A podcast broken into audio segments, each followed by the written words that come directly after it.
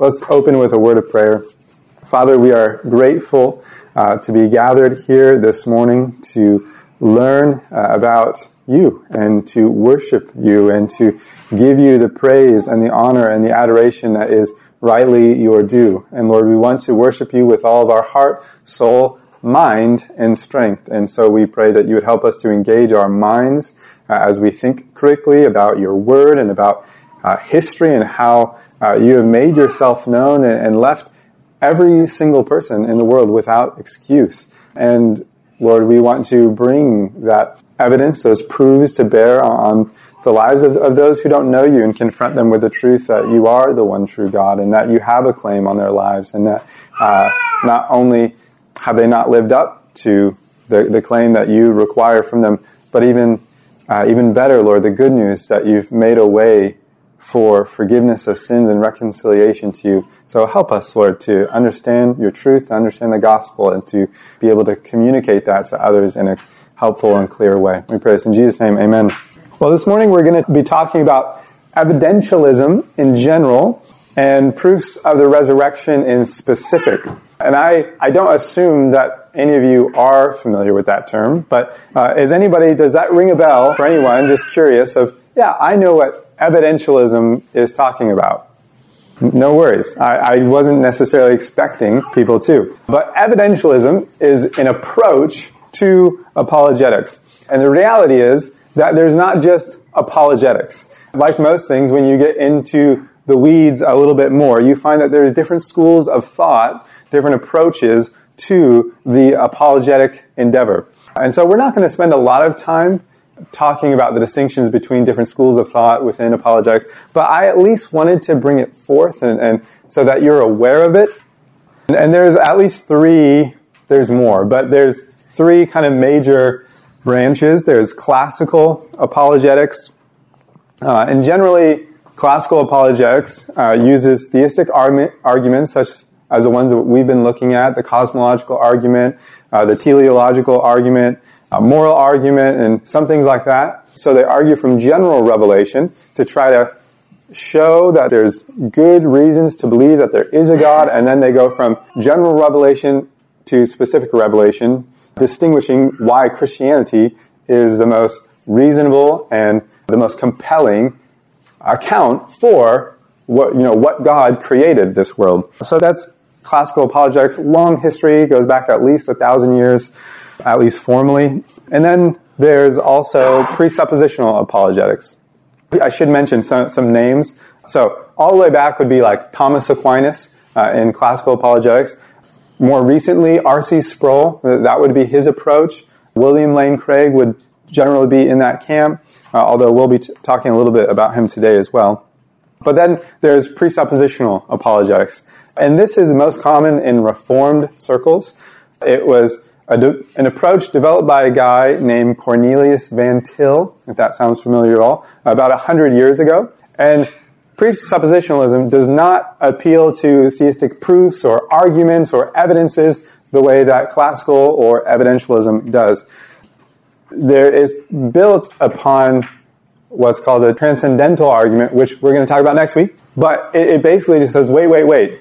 All thought, logic, science, morality is dependent upon the God of Scripture. Like, you can't have any of the necessary preconditions for a rational discussion that we're having unless you have a God who is wise and eternal and unchanging. So they would simply argue that, the very means by which you are making an argument against Christianity, you are standing on the foundation of Christianity to make that argument. So, and there's theological convictions that distinguish them as well. But we'll talk about that more next week. And then there's also what's called evidential apologetics. So the evidentialist is similar to classical apologetics in that they're trying to reason, find common ground with the unbeliever and say, okay, let's look at the evidence and then try to derive what the best conclusion for that is. But unlike classical, they're going to go directly to the historical evidences, whether it's prophecies or usually the key point is the resurrection of Jesus. That's at the center. And so the evidentialist just says, well, why should we worry about a two-step approach? Why should we have all these other discussions? Why don't we just prove the resurrection, and then we, it's checkmate. If Jesus is risen from the dead, then that confirms our argument. But the evidentialist is assuming a lot more of the unbeliever than the presuppositionalist is. So they're assuming that we're going to stand side by side as objective, unbiased, observers of the evidence, and we're going to actually follow where the evidence leads. And we know theologically why we would have, reasons to doubt that anyone is unbiased or that anyone is a fair, objective observer. But anyways, in this camp, you have guys like Lee Strobel, if you're familiar with The Case for Christ, Josh McDowell, and there's others as well, Gary Habermas, and William Lane Craig also emphasizes the resurrection too, but that would still be in his two-step approach. And so I just wanted to broadly familiarize you with these, and maybe you want to pursue that on your own further. And so you kind of have a lay of the land of like, what are these different fields of apologetics, and how are they distinguished from one another? And you might also ask, like, where do you fall in terms of what would be your approach? Now, I would say generally I'd be in the classical school of thought. I would probably be the farthest away from the evidential. That would probably... Not that I think it's wrong. I mean, we're going to be looking at evidences for the resurrection today, but that's just probably not where I would fall. I think it's easier for the unbeliever to get out of those, to squirm out of those arguments than in other things that I think are just compelling, like moral absolutes and I think cosmological argument. I think I find those compelling, but I at least want to familiarize you with the discussion. So, what are the historical argument, where does that center? It centers on the resurrection of Christ. Like other things are going to be discussed. You can go into archaeology of the Old Testament and proving that the scriptures are reliable historical witnesses and things like that. But ultimately, it's going to center on the resurrection of Christ. So I just want to begin by establishing a biblical foundation, like I've done every week, of where in Scripture do we see this emphasized? Why should we care about this? And this is an obvious one. But 1 Corinthians 15 is the key place, and it really highlights that the resurrection is the central claim of Christianity. If you don't have the resurrection as a historical reality, then you don't have anything. Christianity is meaningless apart from the historical fact that Jesus rose from the dead. And if you don't have that, then you don't have Christianity. And that's distinguished from other religions, which many of them are just, wise sayings, proverbial wisdom, and things like that. They're not rooted in historical facts. And that's distinct from Christianity, which anchors its significance, anchors all its value in the reality that something did or did not happen. And Paul highlights this in 1 Corinthians 15. So if you want to turn there, I don't have it up on the screen, or you can pull it up on your phone. 1 Corinthians 15, verses 12 to 19. Would someone be willing to read that out for us nice and loud? 1 Corinthians 15, 12 to 19. Now, if Christ is proclaimed as raised from the dead, how can some of you say that there is no resurrection of the dead? But if there is no resurrection of the dead, then not even Christ has been raised. And if Christ has not been raised, then our preaching is in vain and your faith is in vain. We are even found to be misrepresenting God because we testified about God that he raised Christ, whom he did not raise if it is true that the dead are not raised. For if the dead are not raised, not even Christ has been raised. And if Christ has not been raised, your faith is futile and you are still in your sins. Then those also who have fallen asleep in Christ perish. If in Christ we have hope in this life only, we are of all people most pitied. Yeah. And I find it so interesting that it's clear from the context that the attack against the resurrection is coming not from outside the church, but from within the church. And this is a total side note, but this is why when people say they appeal to the early church as this golden era of perfect purity and holiness within the church where all things were right. It's like, well, that doesn't even It's not even corroborated by the New Testament itself. Already within the New Testament, you read Revelation 2 and 3 in the letters to the churches. You read all of 1 Corinthians. You see that there was major problems within the early church. So just to say, it's people idealize the early church as this perfect, golden, pure era. But it wasn't. This is people inside the church. How is it that some of you are saying that there's no resurrection from the dead? And Paul has to combat this. Because, and just highlight, just because something is early doesn't mean it's right. It doesn't take very long for serious errors to creep into the church within the era, the New Testament era. So verse 12 says, how can you say that there's no resurrection from the dead? But Paul responds, if there's no resurrection, then that means not even Christ has been raised. And if Christ has not been raised, then our preaching is in vain and your faith is in vain. And then Paul doubles down on that in verse 17. He says, if Christ has not been raised, your faith is futile and you're still in your sins. So there's just no category, clearly, in Scripture for somebody who says, you know, I'm a Christian, I'm a follower of Christ, but I just don't believe in all that supernatural stuff. Or I just don't believe in, you know, the resurrection and all these things. But I still believe, you know, Jesus was a, whatever, good moral teacher or this or that. It's clear that Paul says, if you don't affirm and hold to the resurrection as a historical reality in the past and a coming reality in the future for the general resurrection, then it's vain, it's futile, your faith is meaningless. Yeah, the validity and significance of the gospel rises and falls on this one thing. Whether or not Jesus really did rise from the dead. And if he didn't, who cares? You know, why bother with Christianity if that's the case? Why bother with denying yourself or taking up your cross, saying no to your flesh? Why bother with doing anything at all that hinders you from gratifying the passions of your flesh? And this is actually where Paul goes in his argument, in this very text, later on in verse 30, I'll just read it. He says, you know, he's reasoning with them along these lines. He says, why are we in danger every hour? I protest, brothers, by my pride in you, which I have in Christ Jesus our Lord. I die every day.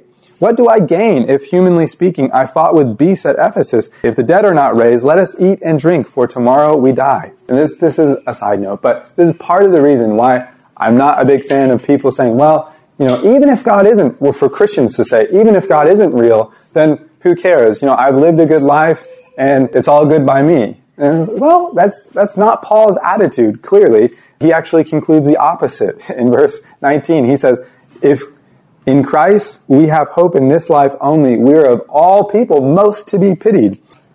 If, however, Christ is raised from the dead, which, of course, Paul argues he is, then this one fact must change and shape our whole life. And the direction of what we do, where we're going, how we think, all of our time and energy and affections are uprooted and shifted by this reality that Christ has been raised from the dead. And I often speak this way to unbelievers too. I say, you know, if the things I'm saying are not true, then who cares? Like, none of this matters. None of this is binding upon you. But if it is true, then this is the single most significant issue that you will ever think about, that you will ever make a decision concerning, about who Christ is and whether or not he's actually raised from the dead. This will determine your whole eternal destiny if it is true. And you owe it to yourself to at least give what I'm saying to you the time of day. At least give it consideration. At least read the Gospel of John. At least do something to consider these things. Because if what I'm saying is not true, then it doesn't matter. And I can see that to you. But if it is, this is the most significant thing that you can ever consider. And so I want to press that upon people in a similar manner that Paul is saying that, man, if it's not true, then who cares? But if it is, then let us give our lives to it. So, how do apologists typically frame the discussion around the historical evidence for the resurrection? And I would say whether it's Lee Strobel in the case for Christ, or William Lane Craig, or Gary Habermas, it usually surrounds a handful of historical or well-attested to events, and then saying, so establishing we have these four events that are well-attested to surrounding the resurrection, Now, what is the best explanation for those events? How do we account for those series of events? And of course, the contention of the apologists is to say the best explanation, the most reasonable and rational, is, in fact, that Jesus Christ is raised from the dead. And so, what are those well-attested to events? Different guys would summarize them differently. They kind of package them differently. But they're all basically the same thing. There's a lot of overlap between them, regardless of the apologists that you look at. So, this is the way Lee Strobel does it. It's easy to memorize. They're all E's. So you have execution, early tradition, empty tomb, and eyewitnesses. Gary Habermas uses 5 facts. William Lane Craig talks about 4 facts. So they're all, it's a lot of overlap between them. And we'll kind of go back between Lee Strobel and William Lane Craig, just in the way that framing the discussion.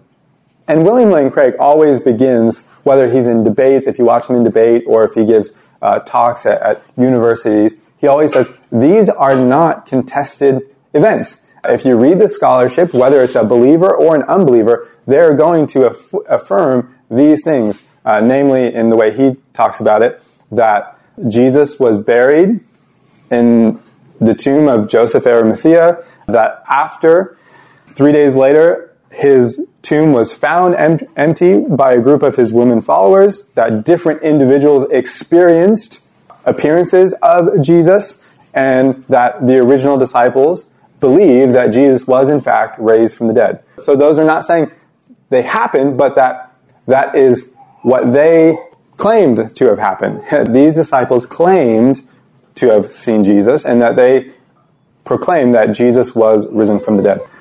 So let's just begin going through these. So number 1, execution.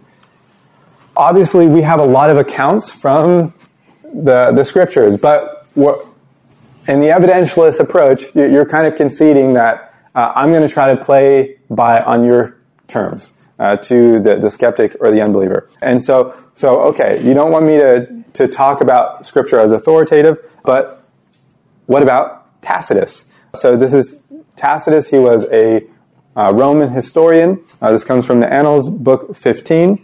He was writing about what Nero did in response to the Great Fire of Rome. And so he says, consequently, to get rid of the report that that it was his fault, Nero fastened the guilt and inflicted the most exquisite tortures on a class hated for their abominations, called Christians by the populace. Christus, from whom the name had its origin, suffered the extreme penalty during the reign of Tiberius at the hands of one of our procurators, Pontius Pilate, and a most mischievous superstition, thus checked for the moment, again broke out not only in Judea, the first source of the evil, but even in Rome, where all things hideous and shameful from every part of the world find their center and become popular. I'll just read on, I couldn't fit it. He says, accordingly, an arrest was first made of all who pleaded guilty. Then upon their information, an immense multitude was convicted, not so much of the crime of firing the city as of hatred against mankind. Mockery of every sort was added to their deaths. Covered with the skins of beasts, they were torn by dogs, perished, or were nailed to crosses, or were doomed to the flames and burnt, to serve as a nightly illumination when the daylight had expired. So again, Tacitus is talking about what happened in the events following the Great Fire of Rome, and how Nero blamed the Christians, and he just makes a passing remark about the origins of this group called Christians. And it's important to note a few things. One, that Christus is Latin for Christ, in case that's not clear. Number 2, he says, just as a passing remark, that he suffered the extreme penalty under Pontius Pilate, which in a Roman context obviously refers to crucifixion. And probably the most significant one, if you're going to talk with someone, is that Tacitus is not a believer. He's not a Christian. He is not sympathetic towards Christianity. He's not even neutral towards Christianity. He calls Christianity a most mischievous superstition. He calls them a class hated for their abominations. He categorizes Christianity along with things hideous and shameful, and the practicing of it as being guilty of hatred against mankind. So this is not, the Gospel of Mark. He is very opposed to Christianity. So scholars who don't believe who are not Christian, who don't believe in God, who don't believe in the supernatural claims of Scripture, agree that Jesus of Nazareth was a historical person who was crucified. If the historicity of Jesus as a person cannot be established, then we can't know anything about the ancient world. And so this is clear that Jesus was crucified. This is just one example. I'm just walking through these.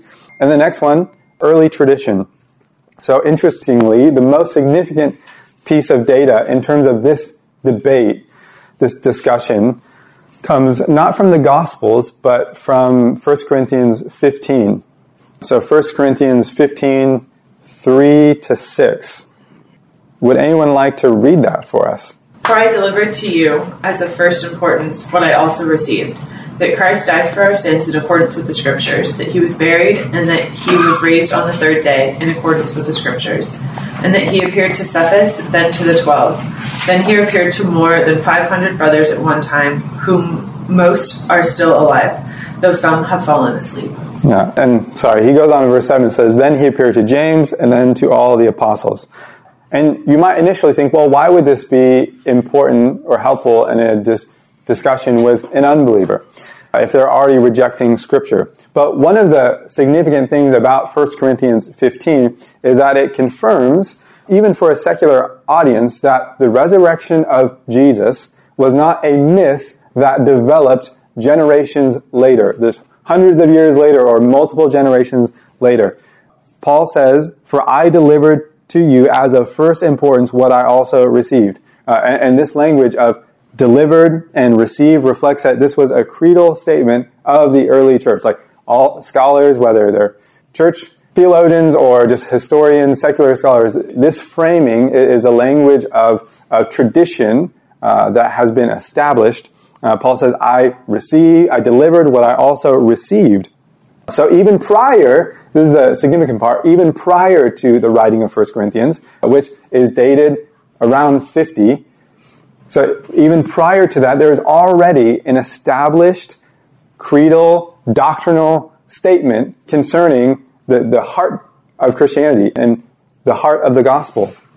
This is something that is widely circulated. It's well established. He's saying it as if they already know. This is commonplace in the Christian community even before 50 AD. And most scholars would say that Paul received this form a creedal kind of statement when he visited the apostles in Jerusalem, which would have been just a few years after Jesus was crucified. But the point is that even if you look at the book of 1 Corinthians as nothing more than an artifact of history, it's clear that there was doctrinal clarity about Jesus as the Messiah, that he died for sins, was buried, he rose from the grave, and he appeared to his disciples. That at least was the doctrinal consensus. And if somebody said, well, that's coming from the Bible, it's like, well, this is still an artifact of history, and all scholars, whether they're believers or not believers, agree that this is written by Paul around this time. This is not a fabrication of the Council of Nicaea or something ridiculous, which for some reason everybody thinks that everything happened at the Council of Nicaea. So it's common, to hear people say things like, well, I think Jesus was a good teacher, and eventually there was, myth and legend that just kind of began to develop as people told and retold stories, and eventually he became a god, and he was raised from the dead, but it wasn't reflective of his actual ministry or what his first followers would have thought his ministry was about. And you would point to 1 Corinthians 15 and say, actually, there is a uniform tradition that even predated the writing of this letter, that all the early followers of Jesus, and this is accepted by unbelievers and believing scholarship, that they believe that Jesus was the Savior of mankind who died to atone for sin, that he was buried, and that he was raised from the dead. So it's not actually a development of something that happened much, much later, hundreds of years later, that was just story upon story being told and retold. That doesn't accord with history, and it's not what even secular scholarship think. So that was going to happen. I feel like it would have been like Caesar or something, who proclaimed he was God. Yeah. Well, that's what most people say, is that no, it was Constantine, but that's at the Council of Nicaea. But that's not historical. But William Lane Craig highlights that it was Joseph of Arimathea's grave, and that's significant because it was a known gravesite. And for the skeptic, he points out, this is why these kind of arguments, I think, would be often easy for them to squirm out of, but he points out that there's no way that the early Christian community is making up the fact that Joseph of Arimathea came to bury the body of Jesus. Why? Because he was part of the Sanhedrin. This is part of the class of people, the group of 70 Pharisees that condemned Jesus and had him crucified. There's no reason for the early community of disciples to make up a fictional character from the Sanhedrin who hated Jesus and who were always in conflict with Jesus as coming and serving Jesus. And I mean, even the early church, the Jews were continuing to persecute them. So it's just beyond belief to think that they're going to create this fictional Joseph of Arimathea in which, who takes Jesus' body and has him honorably buried. But the next one is empty tomb. So after the resurrection, Jesus' tomb was found empty by a group of his women followers. This is the fact that William Lane Craig would present. And the Gospels present the first witnesses of the resurrection were not, in fact, apostles, but women. And even worse, there was Mary Magdalene. And this might not seem that significant to us, but in a culture where, as Josephus says, the testimony of women would not even be accepted in court, it is significant because they would never again make up the story that it was these women followers of Jesus who were the first witnesses of the resurrection, let alone Mary Magdalene, who had a very checkered past and who had been demon-possessed. And it's interesting because even the disciples, that's how they first respond when they hear this testimony that Jesus is raised from the dead from the women. If you read in Luke 24, I'll just read it for you, Luke 24:10. It says, "Now it was Mary Magdalene and Joanna, the Mary of Mary, the mother of James, and the other women who told these things to the apostles. But these words seemed to them an idle tale, and they did not believe them." So again, it's one of those situations where, yes, we're looking at Scripture, but the disciples would never make this up as a detail that the women, not the apostles, not the disciples, but these women were the first ones to witnesses to the resurrection. But also already within the New Testament era, is what Lee Strobel would emphasize, and others, that the Christian community is already giving an apologetic against the claim that Jesus' body was stolen. So we'll read that in Matthew 28, 11-15. So why don't we flip there? When someone gets there, you can read it out loud, nice and loud for us. "While they were going, behold, some of the guard went into the city and told the chief priests all that had taken place. And when they had assembled with the elders and taken counsel, they gave a sufficient sum of money to the soldiers and said, 'Tell people, his disciples came by night and stole him away while we were asleep. And if this comes to the governor's ears, we will satisfy him and keep you out of trouble.' So they took the money and did as they were directed. And this story has been spread among the Jews to this day." And just keep repeating this, but when engaging the skeptic, the point is not that the Bible says so, therefore it happened, but simply that when the first generation of Christians were giving an apologetic for the resurrection, the objection that they were trying to counter was not that Jesus, he's dead in the grave, he's still there, what are you talking about, he's raised from the dead. The objection, the counter-narrative that they're facing is that his body was stolen. He wasn't really raised from the dead because his body was stolen, which is an implicit concession that what? The tomb is empty. It's not there. And so the first generation, the debate is how to account for the fact that the tomb is empty, not whether or not the tomb is empty, not whether or not a dead corpse is still there. So that is significant because it lends credit to the idea that the tomb really was empty. And again, William Lane Craig always highlights, even the secular scholars agree, that this was the reality, that the tomb was empty, even if they don't believe that Jesus was raised from the dead, just like the Jews didn't believe that Jesus was raised from the dead. But they were proposing counter-narratives to combat the idea of what the apostles were proclaiming. So you have an empty tomb, and lastly, the eyewitnesses. And this is, in my estimation, the most significant part, and in most conversations, if I was just going to pick two, I'd just go with the first one and the last one. So Jesus' closest friends, his followers, sincerely believed that Jesus appeared from them and that he had risen from the dead.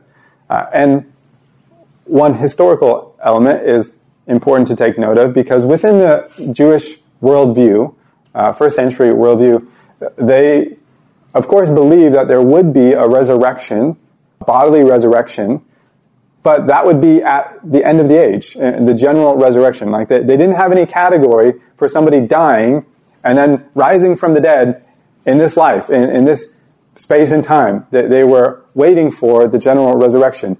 And we see that in the New Testament itself, like when Lazarus died. Well, I know he will rise, the end of the age, but they weren't imagining that anybody would rise from the dead in this life.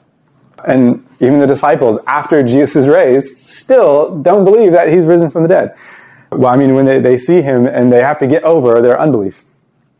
So, but I love this account. I think it's in Luke. So it says, "But they were startled and frightened and thought they saw a spirit. And he said to them, 'Why are you troubled? And why do doubts arise in your hearts?'"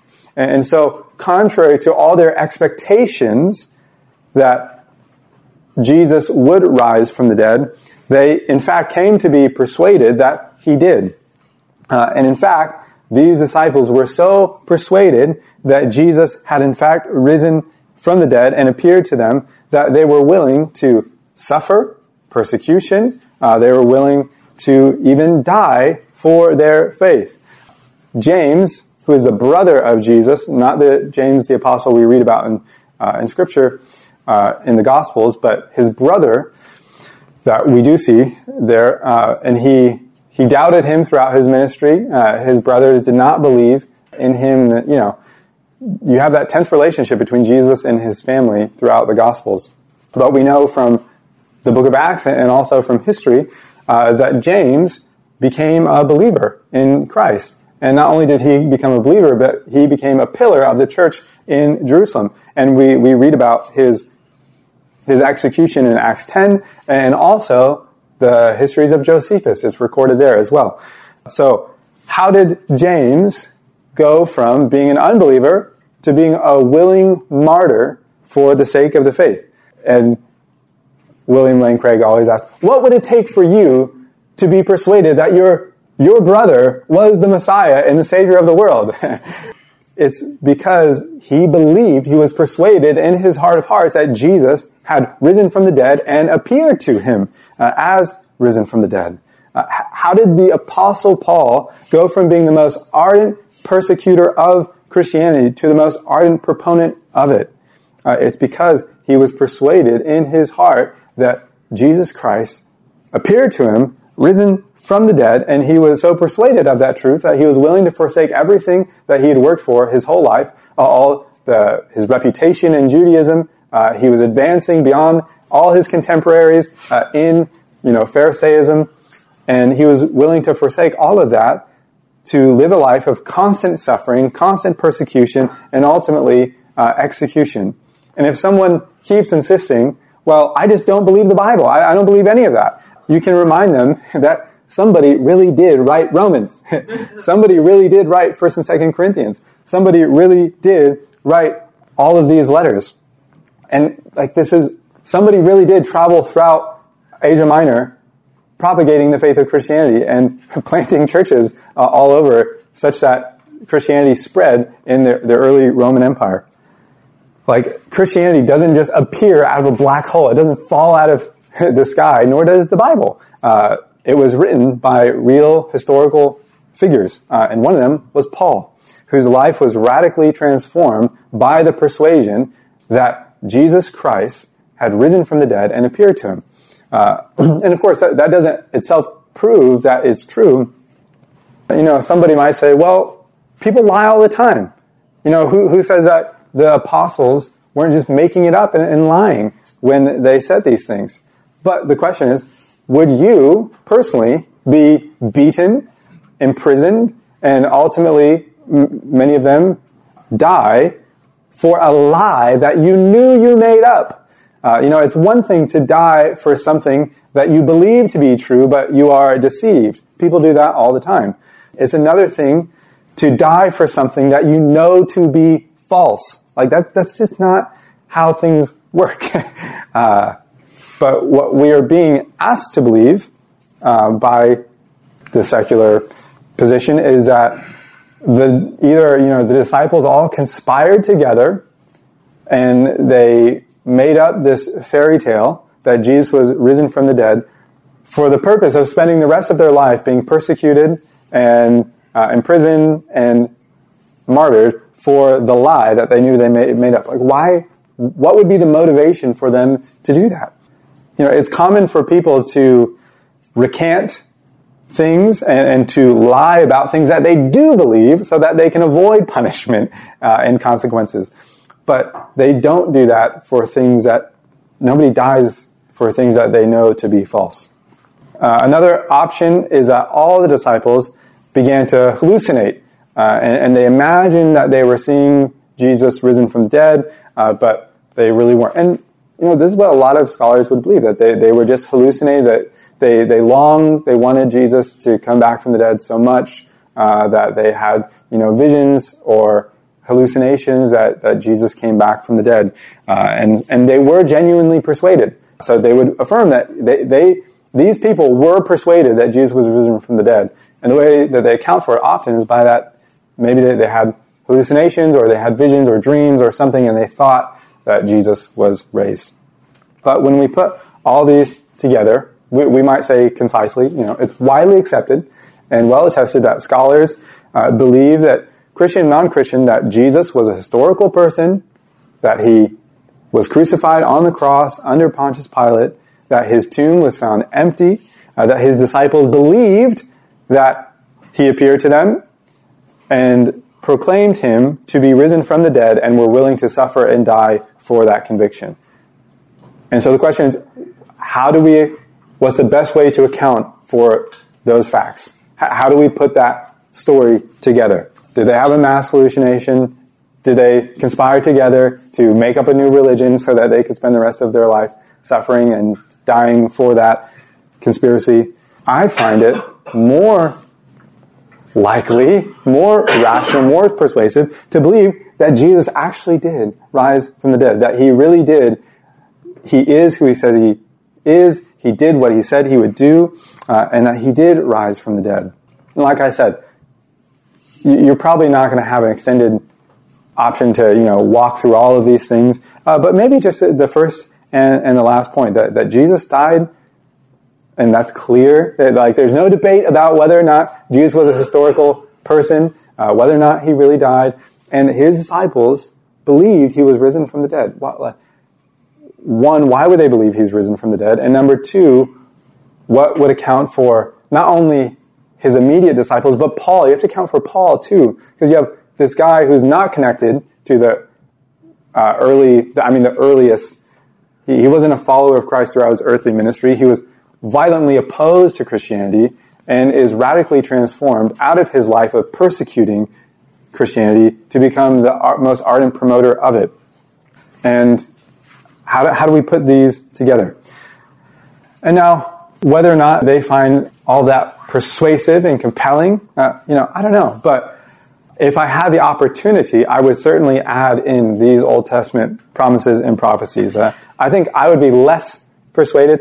These I find so persuasive. These really add to the authority and the compellingness of the account for me. Anytime you engage in these conversations, you've got to know some of these texts. Like Isaiah 53 is just so compelling. It's incredible that this prophecy that was written, whether you take a evangelical dating that Isaiah lived 850, or it doesn't really matter. Even if you take the secular dating that Isaiah was much later, it doesn't matter because it was before Christ. And it's clear because we have the Dead Sea Scrolls, and Isaiah is included in that. So there's no question about whether this is true prophecy that was before Christ. And we read in Isaiah 53, 3-6, this is a prophecy about the servant of the Lord who would come. And Isaiah says, he was despised and rejected by men, a man of sorrows and acquainted with grief, and as one from whom men hide their faces. He was despised, and we esteemed him not. Surely he has borne our griefs and carried our sorrows. Yet we esteemed him stricken and smitten by God and afflicted. But he was pierced for our transgressions. He was crushed for our iniquities. Upon him was the chastisement that brought us peace. And with his wounds we are healed. All we like sheep have gone astray. We have turned every one to his own way. The Lord has laid on him the iniquity of us all. And then I go back all the way to Genesis 22:18, where kind of the series of all these go together, Genesis, Isaiah 49, and Matthew 28. But God tells Abraham, like thousands of years ago, that in your offspring shall all the nations of the earth be blessed. So you have this wandering pilgrim dude in the middle of nowhere, Middle East, that God says, through your offspring, there's going to be major implications for the rest of the nations. I mean, what are the chances that anybody's offspring would have significant worldwide global implications for the whole world, that one of their children would shape human history? And this is something that's given to this guy who's a no one and nowhere, thousands of years ago, literally. And then we read similarly in Isaiah 49:6, again, talking about this servant of the Lord. And we get this building more and more information about who he is and what he's going to do. And Isaiah 49:6 says, "It is too light a thing that you should be my servant, to raise up the tribes of Jacob and to bring back the preserved of Israel. I will make you as a light for the nations, that my salvation may reach to the end of the earth." And so, again, all the way back hundreds of years in Judaism, you have a global view that this servant of the Lord is going to come. Through him, all the nations of the earth are going to be blessed. Through him, salvation is going to go to the nations. This is a global thing. What other group of people in the Middle East from 850 BC have had any sort of impact like that on the globe? Do you know anything about the Perizzites or all the surrounding people groups? They would have been lost in the annals of history if it were not for the Bible. The only reason we know anything about any of these peoples is because of the Bible, really. And then you get to Jesus' life, where he says the marching orders for his disciples when there's, technically 12 of them, but more broadly, we know in the upper room there's 120 of them. But it's a very small, nothing, not even a movement. It's nothing. And he says, go into all the world and make disciples of all nations in Matthew 28. And this happens.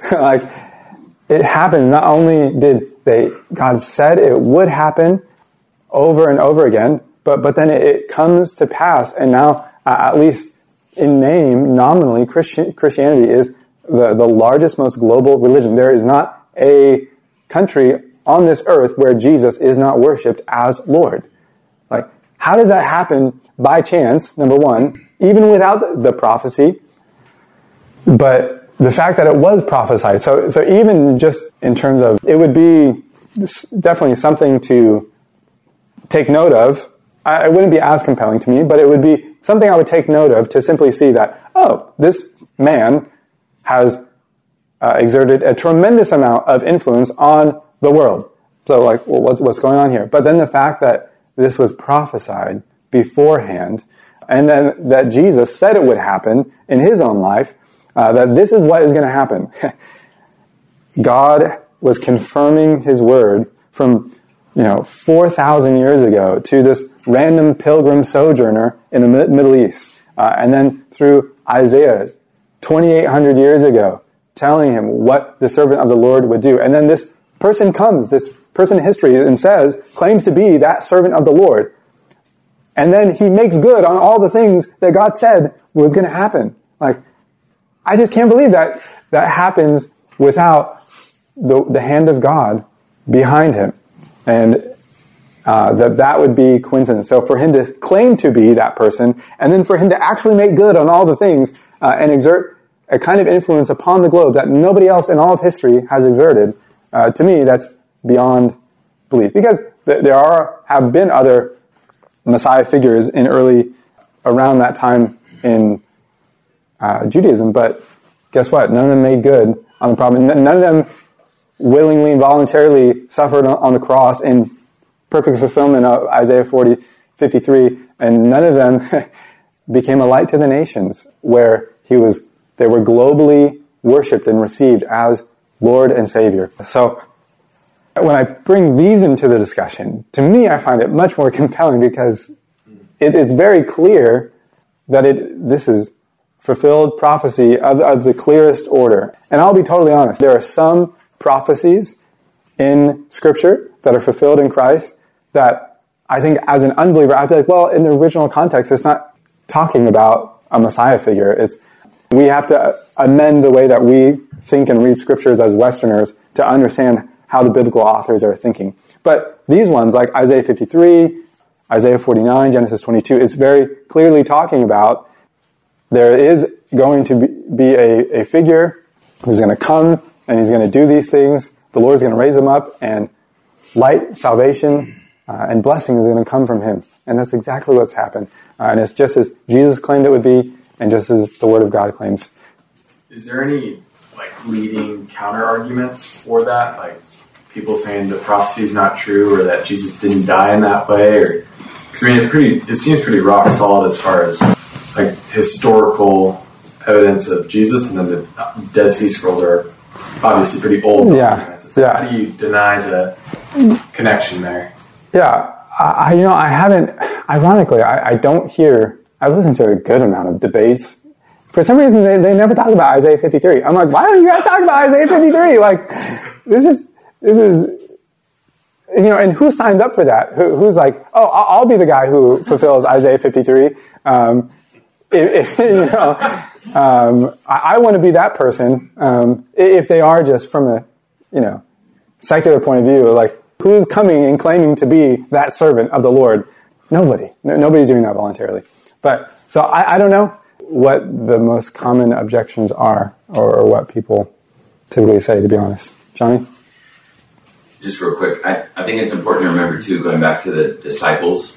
I don't know. I can say it after. I didn't realize. Are you close? Yeah, okay. Go for it. They weren't even at the point of wanting to believe in Christ anymore. Mm-hmm. Some of them flat out rejected Christ, and they didn't really they lost faith in him because they died. And so even before they would get to that point of, well, let's figure out how we can make this seem true, they could have just floated under the radar and gone on with their lives. Mm-hmm. They really didn't have any motivation wouldn't have had any motivation to pursue that, to make it all up. Yeah. So, why would you want to make it all up knowing what was coming? Yeah. Knowing the threats that were against you. Yeah. No, I was just kidding. Any other thoughts? Or you mentioned the people groups that we haven't heard. The Assyrians are still around, but they're all Christians. Mm-hmm. So. Yeah. I mean, there are bigger. Of course, we read about Egyptians and Assyrians, but there are little people groups around. I'm thinking around Abraham's time that I've never heard anybody talk about the Edomites, or that's not Abraham technically, it's later. But anyways, all right. Yeah, Shechem, that's a good one. The Shechemites, you don't hear them on CNN. The Jebusites, the Shechemites, the Perizzites. Anyways, those are the kinds of things I was thinking of. But anyways, we'll pray. Lord, we thank you so much that your word is reliable and trustworthy, that you have fulfilled your promises, that the promise you made thousands of years ago to Abraham, who was a no one wandering through the Middle East, that from his offspring would come one in whom the nations would be blessed. And you told Isaiah that there would be a suffering servant that would bear our sins, and he'd be crushed for our iniquities, and that through him You would raise up a light to the nations that salvation might reach the ends of the earth. And Lord, you've done it. You've done it. We are evidence of it today. Our very gathering is fulfillment of your word. And so, Lord, we worship you as the one who has all authority and power in heaven and on earth. And we pray that you would help us to be faithful in joining in what you're doing and making disciples of all nations, that the light of Christ may go forth into the nations, into Reading, into the little corners of our communities and neighborhoods, that people might know Christ and worship him as King. We pray these things in Jesus' name. Amen.